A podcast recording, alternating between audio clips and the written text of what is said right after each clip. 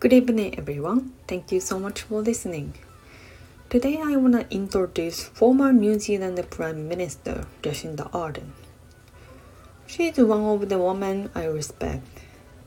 She was awarded the Dame Grand Companion, the second highest honor in New Zealand, as part of King Charles' birthday honors. It means people will now call her Dame Jacinda. Ardern, who was just 37 when she became Prime Minister in 2017, shocked New Zealanders in last January when she said she was resigning as leader. A tragic incident triggered the recognition leading to the award.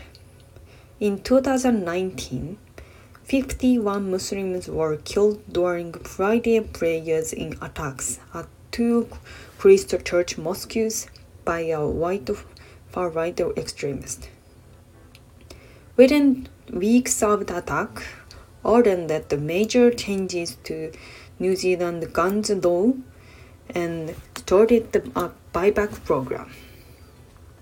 Where gun owners who gave their guns to the police received between 25% and 90% of their gun's original pre-tax price back.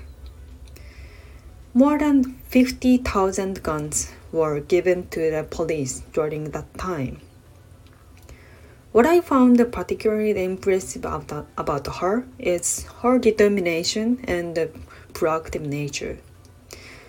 Usually, significant decisions take time, even if the action is 100% correct.